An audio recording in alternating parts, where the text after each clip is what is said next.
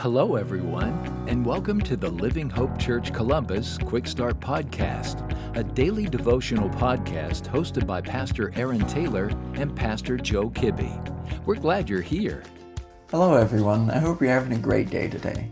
My name is Benjamin Kirtley, and I'm a member of Living Hope Church Columbus. Our passage for today is found in Hebrews chapter 11. I'll read the first three verses. God's Word says this Now faith is the substance of things hoped for the evidence of things not seen. For by it the elders obtained a good testimony. By faith we understand that the worlds were framed by the word of God, so that the things which are seen were not made of things which are visible. The rest of the chapter is the author citing and explaining examples of faith throughout the Old Testament. I would greatly encourage you to take a few minutes today to read it. Other than in the revealed Word of God, one of my favorite places to hear examples of faith is the IMB's Missions History podcast. They talk about men and women of SBC past that, through God's providence, have had incredible ministries, all of which required faith. One of the most striking to me was Dr. Rebekah Naylor, a previous long term medical missionary in Bangalore, India.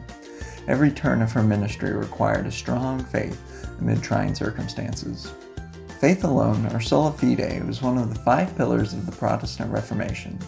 As Protestants, Baptists to be specific, we understand that we are saved by grace, but it's through faith.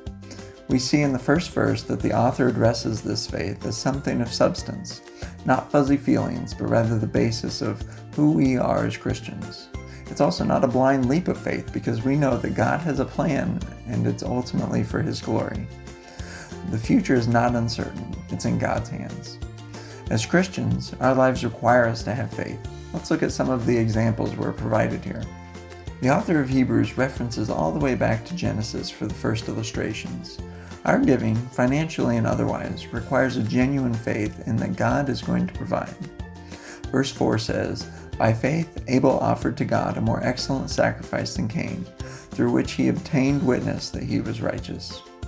As was with Cain and Abel, God expects our faith to be genuine. A few weeks ago, Pastor Joe preached one of my favorite passages, 1 Corinthians chapter 15, verses 55 to 58. There is written a wonderful reminder of the victory over death we have through our Lord Jesus Christ. In verse 5 of today's passage, we see that by faith Enoch was taken away so that he did not see death.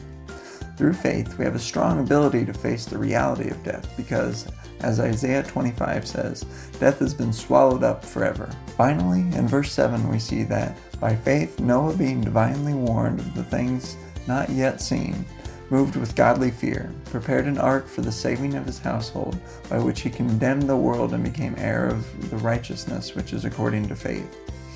Our faith can be as simple as obeying God. After all, how can you say you have a true faith if you are not obedient to the Lord? By a genuine faith of substance, we can obediently face the trials of our temporary time here. As Paul writes in Ephesians, let us take the shield of faith by which we quench all the fiery darts of the wicked one. If you found this podcast helpful or encouraging, send me an email today at bkeglsct at hotmail.com. I'd love to hear from you and hear what Jesus is doing in your life. Have a great day. Thank you for joining us today.